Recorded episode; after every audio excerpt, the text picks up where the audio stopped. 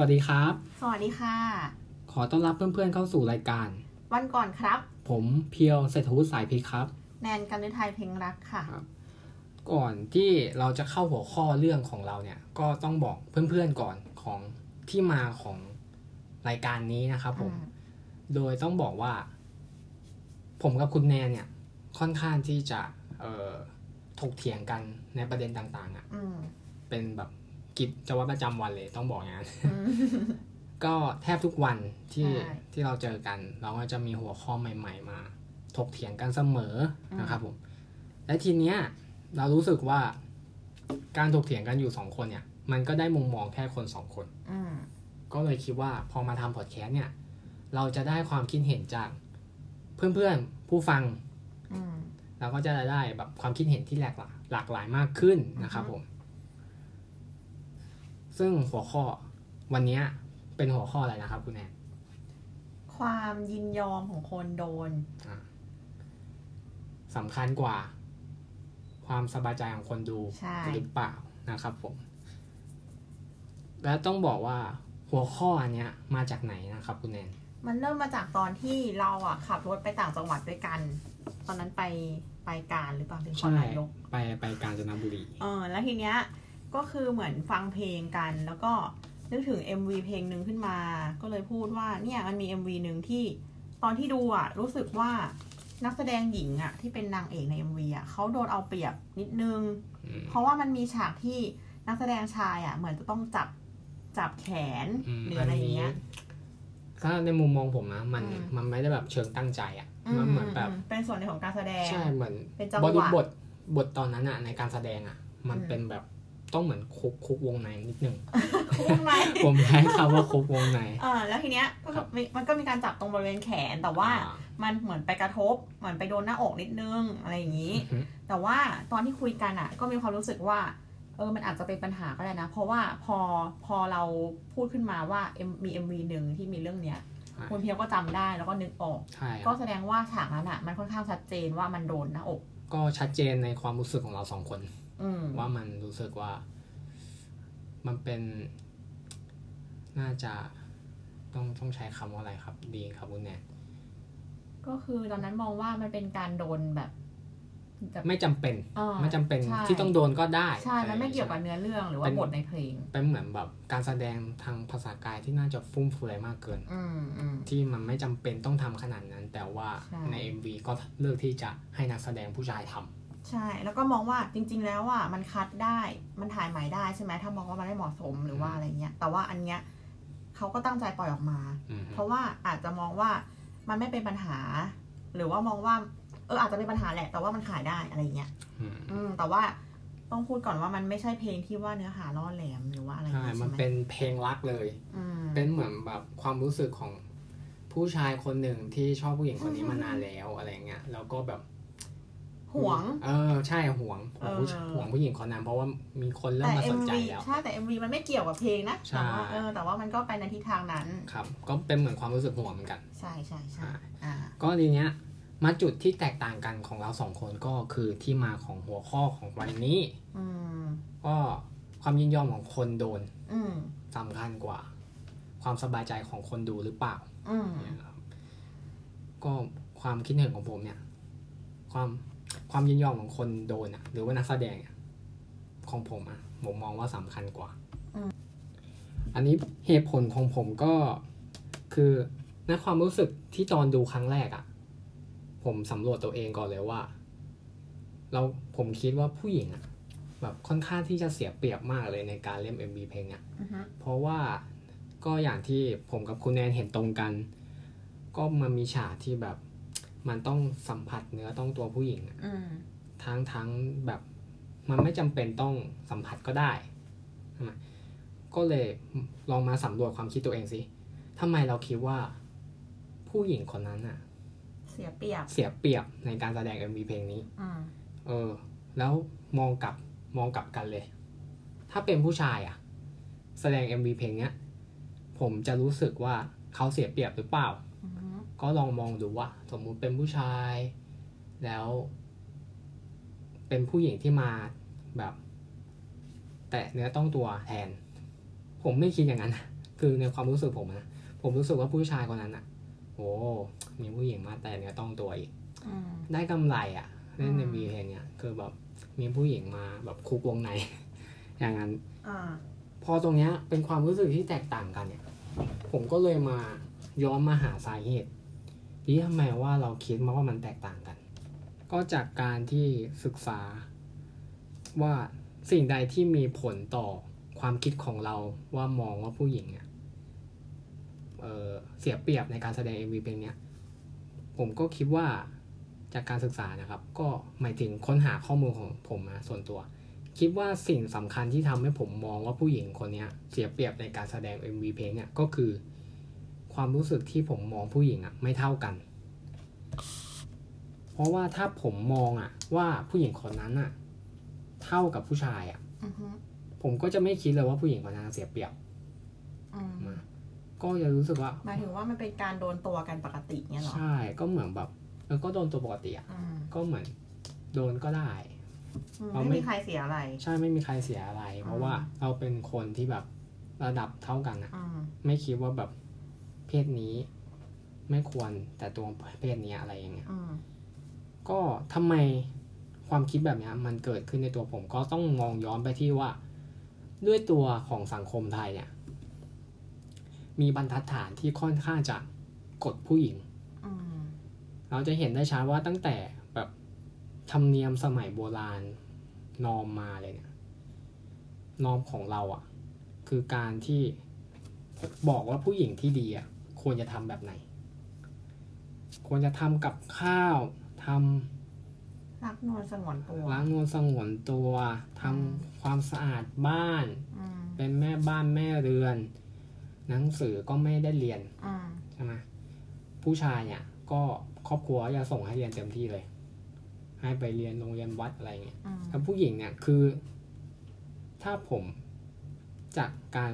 แบบที่ผมอ่านหนังสือมา ถ้าจำไม่ผิดอะ คือคือต้องฝึกแบบเนี้ยตั้งแต่เด็กอะอืมว่างานบ้านมีอะไรบ้างทำอาหารอะไรพวกเนี้ยอืมเหมือนเขาถูกกำหนดแล้วว่า ชีวิตเนี่ยต้องทำแบบเนี้ยอืมทำงานบ้านทำอาหารเลี้ยงลูกอะไรอย่างเงี้ย ว่าควรจะทำแบบไหนยังไงอะ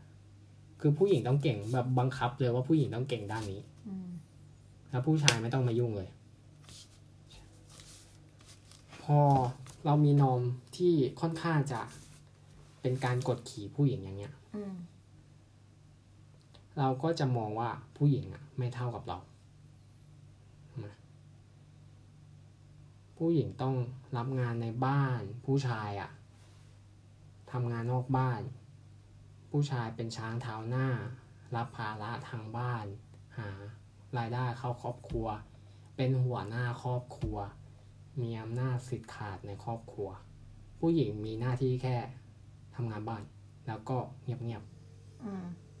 ทุกอย่างการตัดสินใจก็ต้องเป็นของผู้ชายทั้งนั้นเลย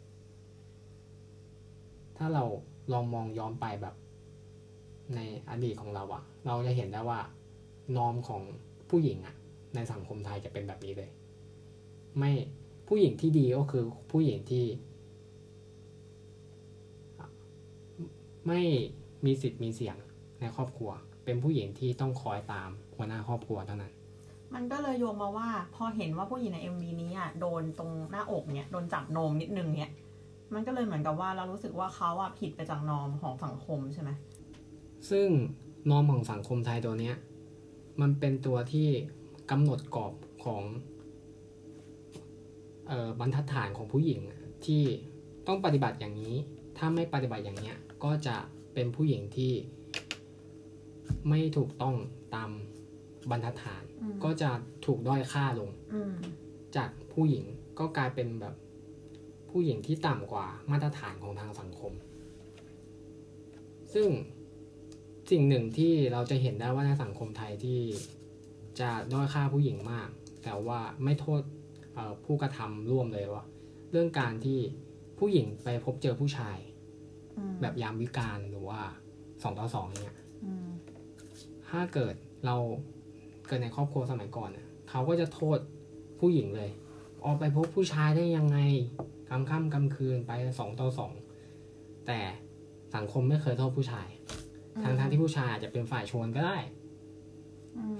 ผู้หญิงก็ด้วยความรักไงก็ไป แต่ทีเนี้ยพอมันเกิดเรื่องนี้ขึ้นมา ผู้หญิงก็จะโดนโทษอยู่ฝ่ายเดียว นี้มันเป็นอะไรนะภาษาอังกฤษคุณแนน victim blaming อ๋อ เป็นการโทษเหยื่อ ใช่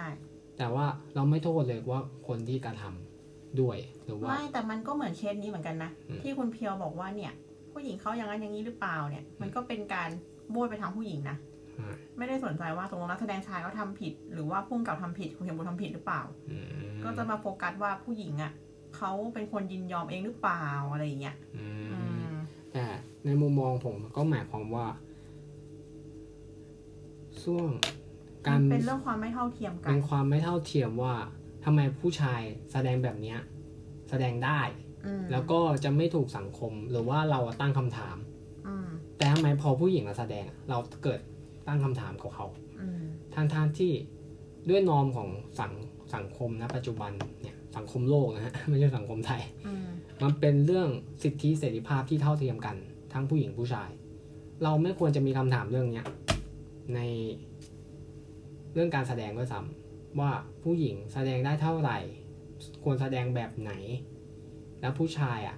แสดงแบบนี้ได้ได้ได้ แต่ว่าผู้หญิงแสดงไม่ได้ ผู้หญิงแสดงแบบนี้คือ ไม่ดีเลยอืมมันไม่ควรมีเรื่องเนี้ย ในสังคมณปัจจุบันแล้วอืมเพราะต่อการที่มีบรรทัดฐานแบบเนี้ย มันเป็นการแสดงว่าเป็นการแบ่งแบ่งชนชั้นนะแบ่งแยกกันอะซึ่งถ้าอีกฝ่ายสามารถทำได้อีกฝ่ายทำไม่ได้อะ มันเรียกว่าการกดขี่จริงไหมอืมมีแต่ว่า เนี่ย ขอโยงเข้าอันนี้หน่อย คือ ไอ้เรื่องความไม่เท่าเทียมกันในวงการอะมันมีอยู่จริงไงอืมเพราะว่าไอการที่บอกว่าเนี่ยผู้หญิงทำแล้วแบบทำไมเรารู้สึกว่าโดนเอาเปรียบอะไรอย่างเงี้ยโอเค มันเป็นเรื่องปิตาธิปไตยเนาะเป็นเรื่องความเห็นเราว่าเราเออมองแล้วเรามีกรอบครอบเราอยู่ว่า แบบนี้ดีไม่ดีผู้หญิงโดนแล้วดีไม่ดีอะไรอย่างเงี้ยอือฮึแต่ว่า อะเราเราคิดในแง่ว่า ถ้าผู้หญิงอะอยู่ในวงการบันเทิงใช่ไหมแล้วเขาอยากจะเติบโตอะเขาก็จะแบบเหมือนเนี่ย เคยหาข้อมูลมาเขาบอกว่าของปี 2019อะ The Irish Time กับ Forbes อะเขาเปิดเผย อันดับนักแสดงที่มีค่าตัวสูงสุดของปี 2019 ของฝ่ายชายอะก็คือคุณโดเวนจอห์นสันก็คือเดอะล็อกเขาบอกว่าค่าตัวสูงสุดคือ 89 ล้านเหรียญ ในขณะที่ฝ่ายหญิงอะคือสกาเลตโจแฮนสันก็จะได้แค่ 56 ล้านเหรียญอืมซึ่งเราก็เราอะก็มองว่าความสามารถของทั้งสองคนอะมันเป็นที่ประจักษ์เน้องว่าเป็นนักแสดงที่เก่งทั้งคู่อืมแต่สิ่งที่ต่างกันอะมีแค่เรื่องเพศอืมอืมเพราะฉะนั้นค่าตัวที่ต่างกันขนาดเนี้ยมันก็ต้องเรียกว่าไปเป็นความเหลื่อมล้ำทางรายได้เนื่องจากเพศอืมถูกไหม เพราะฉะนั้น อันนี้ผมขอแย้งนิดนึงอืมด้วยความคิดเห็นส่วนตัวของผมนะ อันเนี้ยมันเป็นการกำหนดรายได้อะในวงการบันเทิงอะ เราเขาน่าจะมองเป็นเรื่องการเป็นแม่เหล็กหรือเปล่าที่จะสามารถดึงดูดคนดูมาได้ ในความรู้สึกของผมอะนะหมายถึงว่าคอหนังอะอืมดเวย์นจอห์นสันอะเรื่องภาพลักษณ์เขาคือหนัง เป็นพระเอกบู๊แอคชั่นอืมใช่ไหมซึ่งเราต้องยอมรับว่าเมนหลักของหนังเนี่ยหรือว่าความกระแสความนิยมของคอหนังโดยทั่วไปอะส่วนมากก็ชอบหนังแอคชั่น ไม่ใช่แต่คว่ารับแล้วบางเขาจะโยงเขาด้วย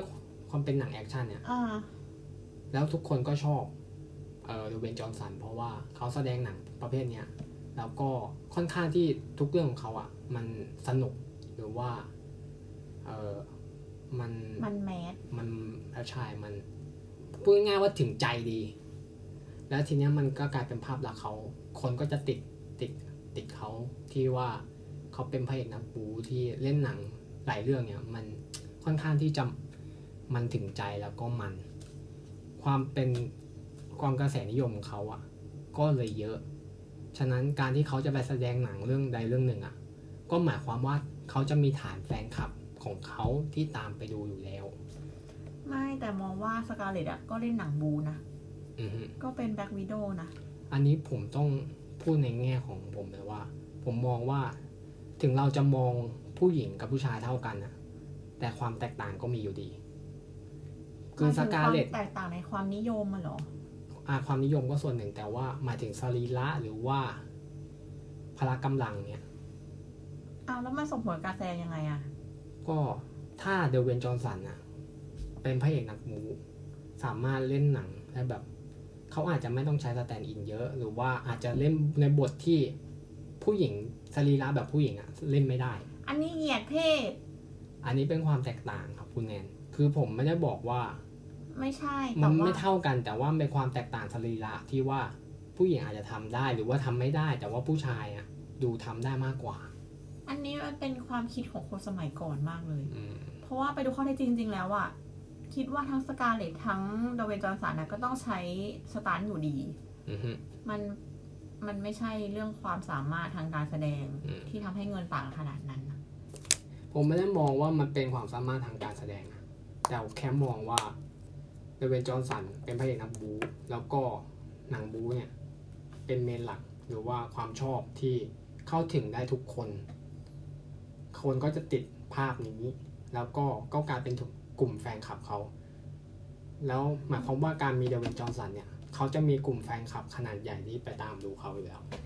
แต่ในขณะเดียวกันอะสกาเลตก็มีกลุ่มแฟนคลับเหมือนกัน แล้วก็ถ้าพูดเรื่องการเข้าวงการอะสกาเลตก็เข้ามาตั้งแต่วัยรุ่น อือฮึ ระยะเวลามันก็นานมากพอๆกัน แต่ผมต้องบอกก่อนว่าไม่อย่างนั้นเราต้องไปหารายได้ของหนังของสองคนนี้มาเทียบกันอะว่า อืมอืมผลผลิตแล้วจริงๆ แล้วมันต่างกันไหมอะไรอย่างเงี้ยแต่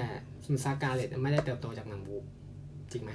อืมใช่ไหม ใช่ เขาเพิ่งจะมาแบบเอาพูดจริงบูมอะก็ การเข้ามาเวลอือฮึแต่เดวินจอห์นสันเนี่ยค่อนข้างที่มีชื่อแบบจากหนังบู๊เลย ผมจำได้เรื่องที่สร้างชื่อให้เขาคือสปอร์ Scorpion King คือเป็นหนังแบบแอคชั่นเลยอืมแล้วผมจำได้ว่าการดูครั้งแรกอะผมรู้สึกชอบเลย ในการแสดงเขาที่แบบอันดูนั้นแอคมันชั่นส่วนตัว ใช่ความผมเห็นส่วนผมตัวพูดในแง่ของคนดูไงว่าผมรู้สึกว่า ถ้าผมจะไปดูหนังบู๊อะในค่อนข้างที่จะติดเรื่อง อาจจะติดเรื่องความชายเป็นใหญ่อะผมก็ชอบเดเวนจอห์นสันถ้ามากงั้นกมัว่านก็เป็นเพราะว่าบทอะมันไม่ส่งให้นักแสดงหญิงอะมีความโดดเด่นมากพอที่จะได้รับความนิยม ก็อาจจะเป็นอย่างนั้นก็ได้อืมก็ผมก็ต้องยอมรับว่าเป็นอย่างนั้น เพราะว่าบทส่งให้แบบเดเวนจอห์นสันเป็นตัวหลักมาก แล้วคนก็เลยติดติดกับเอ่อความการแสดงดีของเขาอะอือฮึมันก็ ผมว่าเราต้องไปดูยอดฟอลนะอาจจะจะบอกได้ชัดเจนเลยนะอือฮึ ว่าใครติดตามมากกว่ากัน และติดตามเพราะอะไร เอางี้ดีกว่า คนติดตามสกาเลตเพราะอะไร คิดว่าภาพแรกที่เราดูสการ์เลตต์ โจแฮนสันอะเราติดตามเพราะอะไร เพราะอะไรอะเพราะหนังไง เพราะอะไร เพราะอะไร หมายถึงว่าเขาสวยใช่ไหมอะ ก็คือไม่สนใจเรื่องการแสดงหรอ อ๋อ ผมจะมองว่า ผมไม่ได้มองว่าความคิดผมนะ แต่มอง ผมพูดในมุมมองของส่วนหนึ่งว่าเราติดตามเพราะว่า เขาสวย แล้วก็แสดงดี อาจจะแสดงดีแต่ว่าที่เขาสร้างชื่อมาก่อนที่จะมามาเวลอะคือเป็นหนังพวกดราม่าหรือว่าหนังพวกไม่ใช่บู๊แอคชั่นอะอืมแต่ดเวย์นจอห์นสันเนี่ย คือค่อนข้างจะอยู่ในอุดมคติของผู้ชายที่แข็งแกร่ง เล่นหนังบู๊ใช่ไหมมันเข้าถึงคนได้มากกว่า คนก็เลยติดภาพนี้มากกว่า ทำให้เขาอะ ผมเชื่อว่าเขามีกลุ่มแฟนคลับที่ตามดูเขามากกว่า มันก็ช่วยการันตีอย่างหนึ่งว่าทำหนังที่มีเขาอยู่อะมันต้องมีแฟนคลับตามไปดูอยู่แล้วแล้วสรุปว่าคุณเพียวเห็นด้วยไหมว่ามันมีความไม่เท่าเทียมกันในวงการบันเทิงเขายอมรับว่าเขาเชื่อว่ามีความไม่เท่าเทียมกัน แต่ในเรื่องรายได้แต่แต่ในเรื่องรายได้เนี่ยเขาจะมองในแง่ของ ความเป็นแม่เหล็กของนักแสดง มากกว่า เพราะว่าโจแฮนสันอาจจะมาก่อน แต่ไม่ได้การันตีนี่การมาก่อนไม่ได้แสดงว่า เขาจะดึงดูดคนได้มากกว่าเดวินจอห์นสันแต่ว่าอะถ้าเคสเรื่องนั้นไม่เถียงก็ได้อืมแต่ว่าอะอย่างเรื่องเนี้ยหนังเรื่อง All the Money in the World อะที่บอกว่ามันมีมันมีประเด็นเรื่องเควินสเปซีย์ใช่ไหมอือฮึแล้วก็ต้องเปลี่ยนตัวไปเป็นคุณอะไรนะเออ คริสโตเฟอร์ พลัมเมอร์อืม แล้วทีเนี้ยมันก็ต้องมีฉากถ่ายแก้เยอะ ทีนี้เขาบอกว่าเคสที่คุณมาร์ก วอห์ลเบิร์กต้องมาถ่ายซ่อมอะ่ะ ได้ค่าตัวในการถ่ายซ่อมประมาณ 1.5 ล้านเหรียญ ในขณะที่มิเชลวิลเลียมโดนเรียกมาถ่ายซ่อมเหมือนกัน แต่ได้ค่าตัวประมาณพันเหรียญอือฮึมันต่างกันมาก ก็เลยมองว่าอันนี้ก็เป็นส่วนหนึ่งของความเหลื่อมล้ำทางรายได้เหมือนกัน อืม อันนี้ผมก็ด้วยส่วนตัวเนี่ย ผมไม่ไม่เคยดูเรื่องนี้เลย เพราะว่า ยังยังไม่ยังไม่มีโอกาสดูมากกว่า แต่ก็จะมองในในมุมที่คนที่เคยดูเรื่องย่อมา ก็ตัวนักแสดงผู้หญิงอะ่ะ เราต้องในเรื่องอะ่ะจากเขาอะ่ะจะไม่ได้อยู่กับคริสโตเฟอร์ พลัมเมอร์ เพราะว่าเขาอะ่ะ คือเหมือนเป็นครอบครัวแยกกันไปแล้ว หมายถึงตัว นักแสดงที่เป็นผู้หญิงเนี่ยไม่ได้อยู่ในครอบครัวเดียวกับคริสโตเฟอร์แล้ว แต่ที่สิ่งที่เกี่ยวกันก็คือหลานที่ถูกลักพาตัวไป หลานคนนี้เป็นหลานของคริสโตเฟอร์ แล้วก็เป็นลูกของนักแสดงผู้หญิง ชื่ออะไรนะฮะ ผมลืมไป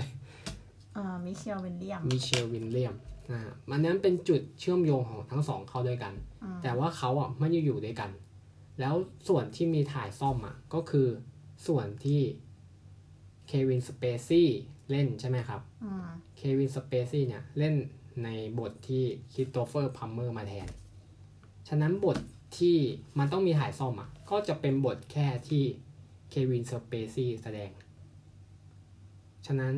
ในความคิดผมอะ่ะ ผมยังไม่ดูเรื่องนี้ แต่ว่าถ้าเพื่อนๆ ได้ดูเรื่องนี้ก็สามารถคอมเมนต์มาบอกเราก็ได้นะครับ ความคิดเห็นของผมก็คือ มันไม่จำเป็นต้องแก้ในส่วนของ ตัวนักแสดงผู้หญิงมาก เท่ากับส่วนที่ต้องแสดงคู่กับคริสโตเฟอร์พลัมเมอร์ แต่อันนี้มันเป็นเพราะว่าคุณเพียวหาทางแก้ให้อยู่ ว่าทำไมผู้ชายได้เงินเดือนมากกว่า ค่าตัวเยอะกว่าทั้งๆที่ยังไม่ได้ดูเลยแต่เขาฆ่าผู้ชายไปก่อน อืมก็จริง เพราะว่าผมไม่ใช่ผมไม่มีเหตุผลนะ เพราะว่าตัวมาร์ควอลเบิร์กกับตัวคริสโตเฟอร์พลัมเมอร์เนี่ยคือในตัวอย่างค่อนข้างที่จะต้องดำเนินไปด้วยกัน หมายถึงว่าใน scene น่ะมีฉากที่ต้องคุยกัน หรือว่า เหมือนตัวมาร์ควอลเบิร์กอะเป็นเหมือนผู้ช่วยของคริสโตเฟอร์พลัมเมอร์อะคือเป็นเขามีฉากร่วมกันเยอะ ฉะนั้นคนที่ถ่ายเยอะก็ควรมีสิทธิ์ที่จะได้ค่าแรงเยอะกว่าหรือเปล่า ผมผมมองอย่างนี้แต่ว่า ถ้ามองในแง่ว่า rate อัตราเนี่ยมันควรจะเท่ากันอยู่แล้วใช่ไหมเอออันเนี้ยมันอันนี้ผิด อันนี้ผมว่าผิด ผมให้ผลผิด เพราะว่าเลทราคามันไม่เท่ากัน แต่ว่าชั่วโมงอะ มันก็แล้วแต่ว่าจะตามแก้ใช่ไหมแต่มองว่าถ้ามันเป็นอาชีพเดียวกันน่ะ นักแสดงควรจะได้เลทเท่ากันหรือเปล่า เพราะว่าคุณต้องมองว่าเวลาทำการแสดงอะ คุณไม่ได้ใช้ศักยภาพผู้ชายหรือผู้หญิงมากกว่าหรือน้อยกว่ากัน อืมอืมโอเคเข้าใจได้เรื่องว่าถ้าจำนวนถ่ายแก้มันน้อยกว่าจำนวนชั่วโมงน้อยกว่าค่าตัวได้น้อยกว่าโอเค แต่ว่าอันเนี้ย มันต่างกันถึงแบบพันเหรียญกันหนึ่งจุดห้าล้านเหรียญอะอืมมันเยอะมากแล้วก็มองว่า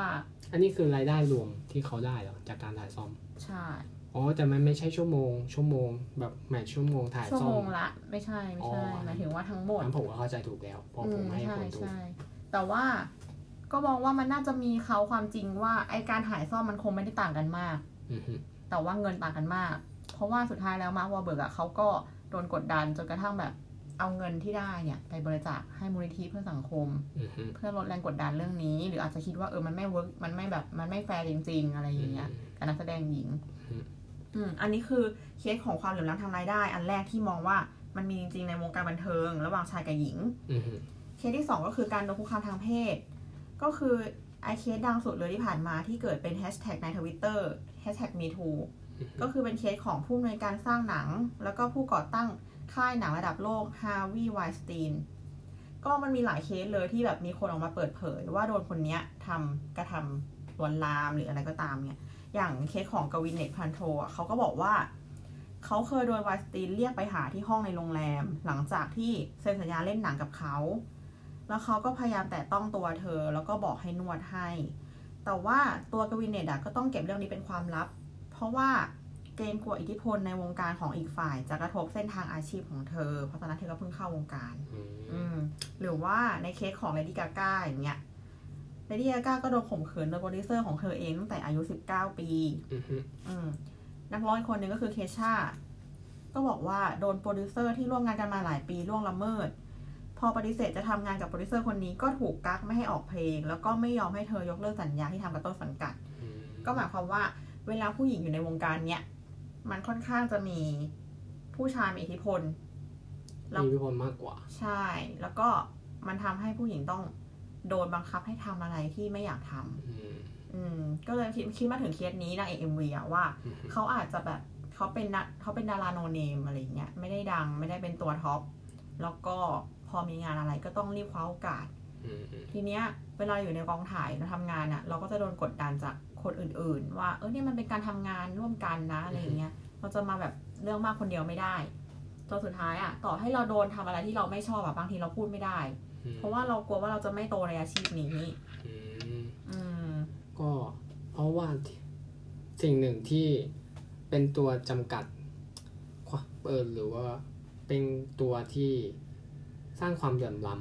ในสังคมเอ่อการแสดงอะ ก็ส่วนหนึ่งผมคิดว่าเป็นเพราะว่าส่วนใหญ่ของคนที่มีอำนาจในวงการเนี้ยเป็นผู้ชายอืมใช่ไหมตัวผู้ชายเนี่ยก็จะหมักผู้ผู้ชายที่เป็นอีลิทของวงการนี้แหละก็จะพยายามตักตวงผลประโยชน์จากผู้ที่ด้อยกว่าเขาอะ คือสถานะน้อยกว่าเขาอืมเป็นเหมือนการยังไงการกดขี่อย่างหนึ่งใช่ไหมอืมเพราะว่าเขามี power มากกว่า เขาก็พยายามตักตวงผลประโยชน์จากคนที่ต้องพึ่งพาเขาอะหรือว่ามีสถานะสถานะน้อยกว่าเขาอยู่แล้วอือฮึคือมันเป็นเรื่องปกติในสังคมของคนที่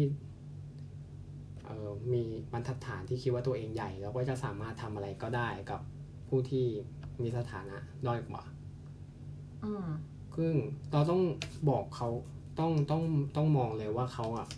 ค่อนข้างที่จะมีนอมที่จะกดขี่กับคนอยู่แล้ว ผมมองว่าในแง่ในฐานะที่เขาอะเป็นชนชั้นอีลิทแล้วกับผู้หญิงอะเขาก็อาจจะหาผลประโยชน์แบบเนี้ยคือหมายถึงว่าตักตวงผลประโยชน์ทางแบบ อาจจะล่วงละเมิดทางเพศผู้หญิง เพราะว่าเป็นสิ่งที่เขาอะจะได้ประโยชน์อืมจากตรงเนี้ยจากผู้หญิง แต่ก็ไม่ได้หมายความว่าผู้ชายเขาจะไม่กดขี่อืมอืมผมว่าในฐานะผู้ชายอะเขาก็อาจจะกดขี่ในเรื่องอื่นอืมหรือเปล่า ก็ใช้แรงงานเกินกว่าค่าแรงอะไรว่าไป ใช่อืมก็เหมือนอาจจะเหมือนในกรณีเพิ่งมีข่าวเอ่ออาจจะนานแล้วที่ประเทศเกาหลีที่มีนักแสดงคนหนึ่งอะทำตัวเหมือนเป็นแบบคนติดต่อกลางระหว่างผู้หญิง หมายถึงว่าไปเหมือนน่าจะไปขู่หรือว่าชักชวนผู้หญิงมาอืมแล้วก็ไปส่งให้กับเอ่อ ผู้ที่เป็นนักธุรกิจใหญ่เนี่ยอืมเป็นตัวกลางผมไม่แน่ใจเป็นข่าวนานแล้ว อันนี้ผมจำข้อมูลไม่ได้นะครับ ต้องขอโทษด้วยอือฮึเขามองว่า ผู้ชายคนเนี้ยอะอาจจะทำด้วยความเต็มใจนะเพราะว่าอาจจะได้ผลประโยชน์ แต่ว่าเหมือนเขาก็ถูก โดนสั่งมาอีกทีอะจากคนที่มี power มากกว่าเขา แต่ด้วยความแบบเป็นเพศชายเดียวกันอะอืมเขาจะหาผลประโยชน์จากคนคนเนี้ยยังไงมากกว่า อืมก็มองว่าอีลีดไงอีลีดเป็นคนที่แบบว่ามองมองคนไม่เท่ากัน แล้วก็ตักตัวผลประโยชน์จากคนที่ต่ำกว่าไปเรื่อยทุกฝ่ายอยู่ๆทุกแล้วเพศด้วย อ่าอืม ซึ่งผู้ชายอาจจะไม่โดน หมายถึงว่าผู้ชายอิลิทผู้ชายที่มีรสนิยมผู้ชายรสนิยมแบบผู้ชายก็คือชอบผู้หญิงปกติอะก็อาจจะไม่ได้แบบล่วงละเมิดผู้ชายด้วยกัน แต่ก็เลยไปล่วงละเมิดผู้หญิง อืมแต่ก็จะมี elite ผู้ชายที่รสนิยมแบบ ชอบผู้ชายด้วยกันเนี่ยเขาก็ต้องตักตวงกับผู้หญิง ผู้ชาย ใช่ตักตวงกับผู้ชายอ่าเออใช่เพิ่งเหมือนเคสของเควินสเปนซี่เควินสเปซี่อืมนะฮะที่ล่วงละเมิดผู้ชายด้วยกันอืมอืมเพราะว่าเขามี power อืมและเขาก็คิดว่า การที่เขาทำอะ คนตัวเล็กกว่าเขาอะก็จะไม่กล้าที่จะแบบไม่มีปากเสียง ใช่อืมก็เลย ผมมองว่ามันเป็นเรื่องธรรมดาของคนที่เป็นอีลิทมีอำนาจมากกว่า ใช่ จะตักตวงผลประโยชน์จากผู้มีสถานะน้อยกว่า อืม แล้วอีกประเด็นหนึ่ง พอดู MV เนี้ยก็มองกันว่า มันเข้าข่ายอนาจารหรือยัง ไอการโดนนมนิดๆหน่อยๆเนี่ย ก็เลยไปหากฎหมายมา ก็เจอประมวลกฎหมายอาญามาตรา278 เขาพูดเรื่องอนาจารประมาณว่า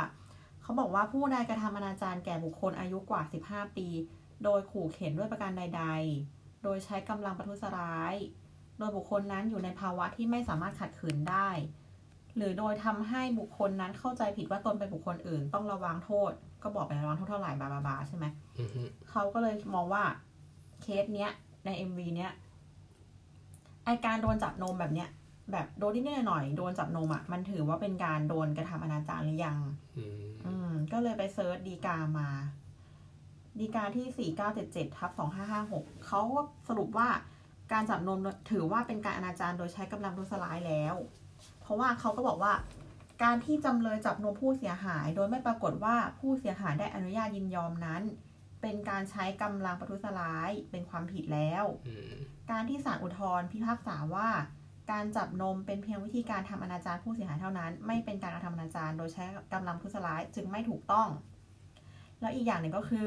การจับนมผู้เสียหายแล้วมีคนเห็นอะยอมความไม่ได้ เพราะฉะนั้นเคสเนี้ยก็มองว่าจริง ๆ แล้วอะมันก็ค่อนข้างที่จะเข้าข่ายแล้วเหมือนกันนะว่ามันเป็นการจับแล้วอะมันเป็นการโดนหน้าอกแล้วอะเพราะฉะนั้นอะมันก็อยู่ในใต้กฎเกณฑ์ของกฎหมายแล้วว่ามันมันน่าจะมีความผิดทีนี้เราก็ก็จะมาย้ำย้ำย้ำที่ประเด็นที่ว่าเขาเต็มใจหรือเปล่า ใช่ไหมความยินยอมของเขา เพราะว่าในกรณีเนี้ยมันเป็นความผิดเพราะว่าเขาไม่เต็มใจ ใช่ ไม่ยินยอม ทีนี้มันเป็นปัญหาที่เขาเต็มใจหรือเปล่า ซึ่งเราไม่รู้จริงไหมฮะเพราะว่าเราในฐานะคนดูเราไม่รู้ ซึ่งถ้าเกิดเขาเต็มใจก็จะมีหลายสาเหตุเหมือนกันว่า อาจจะเป็นสาเหตุแบบของคุณแนนที่อ้างว่าเออมันมีความเหลื่อมล้ำในการวงกงในวงการของการแสดงอยู่ที่ผู้หญิงอะ ก็จำเป็นต้องรับรับงานทุกอย่างที่เข้ามา เพื่อโอกาสที่เติบโตขึ้นในวงการแสดง มีสิทธิ์เลือกน้อยกว่าผู้ชาย อย่างนี้ก็เป็นไปได้แต่ว่าเรื่องกฎหมายในปัจจุบันเนี่ย หรือว่าในกรอบของกฎหมายเนี่ยในในกรอบผมไม่แน่ใจ ความเต็มใจเนี่ยเขาจะอ้างอย่างนั้นได้หรือเปล่าว่า อันนี้เต็มใจเพราะว่าฉันอ้าง เต็มใจเพราะว่าฉันมีโอกาสเติบโตน้อย ฉันก็เลยต้องเต็มใจอันนี้ศาลเขาจะรับพิจารณาหรือเปล่า อันนี้ผมก็ไม่แน่ใจเหมือนกัน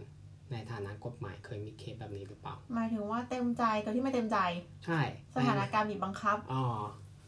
อันนี้ก็ต้องไปว่าเพราะว่าเราก็ไม่รู้เหมือนกันว่าเขาเต็มใจหรือเปล่า อืมใช่ แต่ว่าทั้งหมดทั้งมวลที่เรามาถกกันเนี่ยเป็นเพราะว่าเราอะ คิดไปเองว่าเขาไม่เต็มใจ แล้วเราเป็นห่วงเขาว่าเขากำลังโดนเอาเปรียบโดยที่คิดในฐานปิตาธิปไตยว่า เออ แบบนี้คือการโดนเอาเปรียบนะใช่มึงซึ่งก็มาจากที่มาของเหตุผมเหตุผลของผมในครั้งแรกก็คือ เพราะว่าเรามองว่าเขาไม่เท่ากันหรือเปล่า เราก็เลยมองว่าเขาเสียเปรียบ แต่ว่าสุดท้ายแล้วไอคอนเซนต์อะไอความยินยอมอะมันไม่ได้มันไม่ได้หมายถึงว่า พอยินยอมแล้วมันจะทำได้ทุกกรณีไงอย่างที่เคยคุยกันแล้วก็ยกเคสให้ฟังเรื่องว่า ถ้าเป็นสามีภรรยากันแล้วมีการทำร้ายร่างกายกันอย่างเงี้ยแล้วผู้หญิงก็ยอมยอมไม่ทำร้ายร่างกายตลอด คนอื่นที่มองเข้าไปอะ ก็จะมองว่า ผู้หญิงคนนี้เสียเปรียบ อืมทั้งที่เขาอะยินยอมนะเขายอมโดนตีโดนทุบโดนทำร้ายอะไรอย่างเงี้ย แต่มันไม่ได้หมายความว่าไอ้การยินยอมนั้นทำให้การกระทำนั้นมันถูกต้องอันเนี้ยผมก็เรื่องของนอมเนี่ยผมมีเคยอ่านการ์ตูนเรื่องหนึ่งของนักเขียนที่เขาเขียนโดเรมอนอะ ฟูจิโกะเอฟฟูจิโอถ้าผมจำชื่อไม่ผิดนะครับ ถ้าผิดก็ขออภัยด้วย เป็นการ์ตูนที่เขาเขียนนานแล้วผมเคยก็เคยอ่านนานแล้วเป็นเรื่องของมนุษย์ชาวโลกคนหนึ่งที่เดินทางไปในอวกาศ แล้วก็เหมือนเขามีอุบัติเหตุที่ต้องไปลงที่ดาวดวงหนึ่งอย่างเงี้ย ซึ่งดาวดวงนั้นอะก็มีคนแบบเหมือนมนุษย์โลกเหมือนกัน uh-huh. ซึ่งมนุษย์อะก็เป็นชนกลุ่มหนึ่ง แต่ว่ามีชนที่สูงกว่าเออชนชั้นที่สูงกว่ามนุษย์ก็คือแบบ เป็นเหมือนสัตว์ที่แบบมีรูปร่าง คือแบบยืนสองขาเหมือนคนสามารถแบบทำได้เหมือนคน แต่ว่ามีหน้าเป็นแบบเป็นสัตว์อย่างนั้นนะฮะซึ่งมนุษย์โลกคนนี้ไปชอบกับผู้หญิงคนหนึ่งในบนดาวดวงนี้เรารักกัน แต่ว่าดาวดวงนั้นน่ะมีประเพณีที่ว่าเมื่อเออเออผู้หญิงที่อายุถึงเกณฑ์ต้องถูกส่งไปบูชายันให้กับชนชั้นที่สูงกว่าก็คือออสัตว์ที่มีรูปร่างเหมือนคนอ๋อซึ่งตัวผู้ชายอะ ก็รู้สึกว่าไม่ถูกต้อง ว่ามันขัดกับนอมเขาไง คือบรรทัดฐานเขาอะ ว่าบูชายันนี่คือยังไงตายเลยไหมบูชายันก็คือบูชายันให้สัตว์พวกนั้นนะกินอ๋อคือผู้หญิงคนนั้นต้องเป็นอาหารให้กับสัตว์อ๋อเหล่านั้น ซึ่งเรื่องเนี้ยมันขัดกับนอมของมันเออเด็กหนุ่มชาวโลกคนนั้นว่า เราไม่ใช่อาหารของสัตว์เออแล้วเรามองสัตว์ต่ำกว่า เออเรามองเราไม่ใช่อาหารของสัตว์ทำไมเราต้องไม่ยอมเป็นอาหารของสัตว์อะอืมเราเป็นคนนะคือในโลกของที่เราที่ผ่านที่เรามา สัตว์อะเป็นอาหารของเรา เราเป็นเราวันสูงกว่า แต่ว่าตัวผู้หญิงคนนั้นน่ะด้วยความที่เขาอยู่ในนอมของของเขาอะเขาก็จะมองว่ามันเป็นเกียรติมาก คืออนอมเขาในดาวดวงนั้นน่ะถูกสั่งสอนมาว่าแบบ การถูกบูชายันให้สัตว์เออผมจะเรียกว่าอะไรดี ให้กับชนชั้นที่สูงกว่า มันเป็นเรื่องที่มีเกียรติมากอืมอืมเป็นเรื่องที่ เป็นเกียรติสูงสุดของชีวิตเลย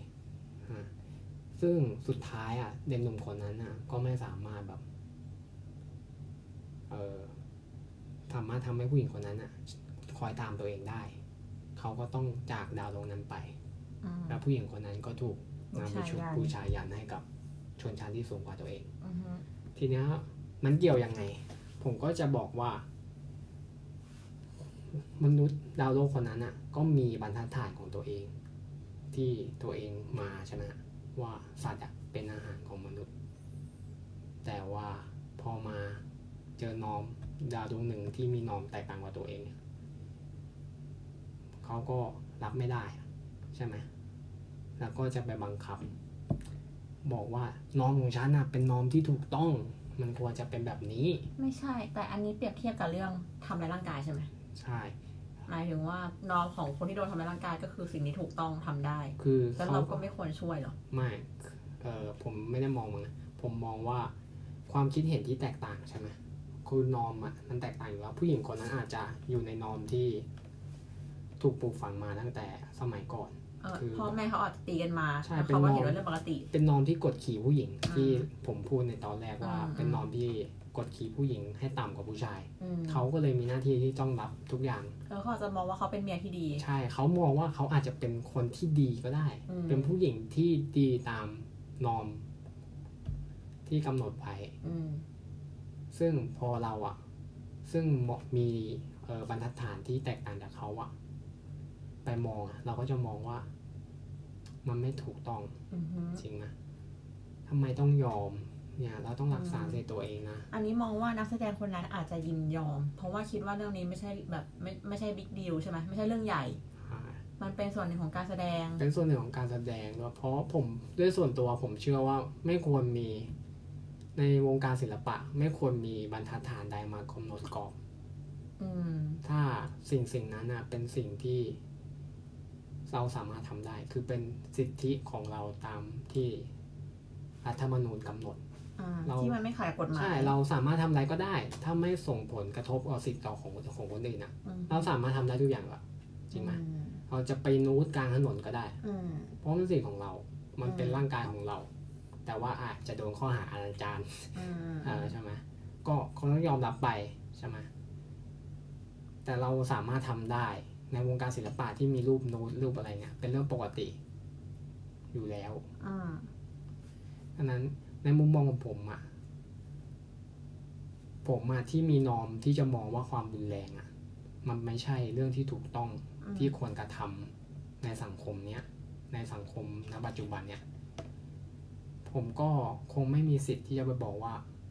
สิ่งที่นอมของผู้หญิงที่ยึดถือไว้ว่ามันผิด ผู้หญิงที่โดนผัวตี ใช่อ่าไม่สิทธิ์บอกบอก ไม่มีสิทธิ์ที่จะไปบอกว่า สิ่งที่เขาคิดอะมันผิดอ่าแต่สิ่งที่เราทำได้อะก็คือ โนมน้ามเขาอืมให้เขาเห็นถึงคุณค่าของการมีสิทธิของตัวเอง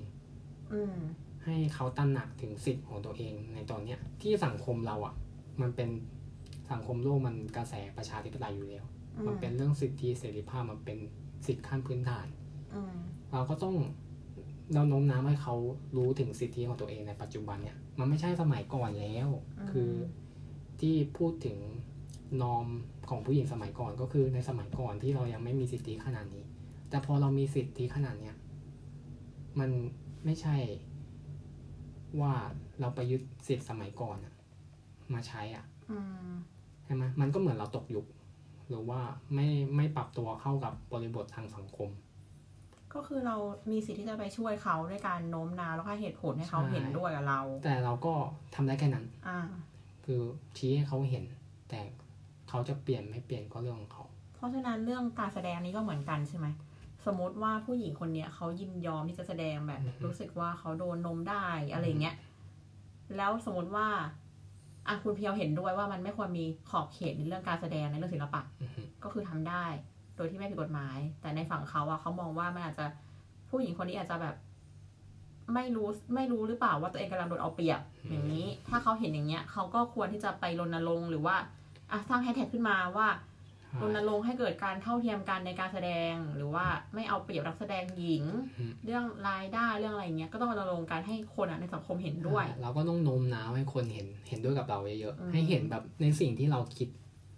ส่วนจะเห็นด้วยไม่เห็นด้วยก็เป็นสิทธิ์ของเขาอืมเพราะว่าในการวงการประชาธิปไตยมันเป็นเรื่องนี้เป็นเรื่องปกติอยู่แล้วอืมเราไม่มีสิทธิ์ไปบังคับเขาว่า แบบนี้คือความคิดเห็นที่ถูกต้องนอมแบบนี้คือสิ่งที่ดีอืมมันไม่มีแบบนั้นอยู่แล้วในสุดสังท้าคยมเราก็ทำได้แค่ในส่วนของเรา ถ้าเราไม่เห็นด้วยกับผลงานแบบนี้เราก็แสดงอาจควาจะมคิดเห็นอ่าแสดงความคิดเห็นหรือว่าแบนใช่เหมือนตอนที่หลายๆเคสที่ผ่านมาว่าใช่สุดท้ายแล้วพอคนมันลงเยอะๆอะมันมีมันมี Power ใช่มันมี power มันมีแรงกดดันไปถึงคนสร้างงานหรืออะไรได้ใช่เพราะก็เราต้องบอกว่าเราก็เป็น target ของเขาอืม ใช่ไหมคนดูคือ target อยู่แล้วถ้าสำเราสามารถรวบรวม คือเราคนเดียวก็ไม่มีปากเสียงอยู่แล้วใช่ไหมอืมแต่ถ้าเรารวบรวมคนเป็นกลุ่ม ที่จะไม่เห็นด้วยกับเรา แล้วพร้อมที่จะแบนผลงานแบบเนี้ยโอ้มันมี power มากคิดคิดลองดู นั้นก็สรุปได้ว่า ความสบายใจของคนดูก็สำคัญพอๆกับ ความยินยอมคนของคนแสดงอืมเพราะว่าทั้งสองสิ่งเนี้ยก็เกี่ยวเนื่องด้วยสิทธิ์ของการเลือกที่จะทำหรือไม่ทำอืมเออเพราะว่ามันไม่มีเออสิ่งไหนที่เป็นสิ่งที่ถูกต้องแน่นอนจริงแท้ในสังคมโลกเนี่ยไม่มีใครสามารถบอกได้ ฉะนั้นก็เลยเป็นสิทธิ์ของเราที่จะเลือกแบบไหน แต่เราไม่มีสิทธิ์ไปกำหนดว่าสิ่งที่เขาทำถูกหรือว่าผิด แต่เราทำได้แค่ว่า ชี้แจงเหตุผลของเรา แล้วคนอื่นจะเห็นด้วยกับเราไหม นั่นก็เป็นเรื่องของเขา ซึ่งในพอดแคสต์นี้ EP หนึ่งอืมความสบายใจของคนดูสำคัญกว่า ความมียอมของคนแสดงเนี่ย ก็จบลงเท่านี้นะครับ ซึ่งถ้าเพื่อนๆมีความคิดเห็นเรื่องนี้ยังไงเนี่ย ก็รบกวนคอมเมนต์มาด้วย ใช่ในทุกประเด็นเลยที่เราเถียงกันใช่ครับเพราะบางทีข้อมูลเราก็ไม่ถึงใช่อันนี้เราอาจจะติดขัดบ้างเพราะว่าเป็นการทำครั้งแรกของเราใช่แล้วผมต้องขอโทษด้วยที่ค่อนข้างที่จะแบบติดขัดแล้วก็เออไม่ลื่นไหลเท่าที่ควร แล้วก็ถกเถียงเหมือนทะเลาะกัน ใช่ครับผม ก็ต้องขอบคุณผู้ฟังด้วยถ้าจะมีนะ ใช่แล้วก็ติดตามเบื้องต้นได้ใน YouTube ครับผมเซิร์ชชื่อรายการ วันก่อนครับ อืม โอเคค่ะ ขอบคุณครับ สวัสดีครับ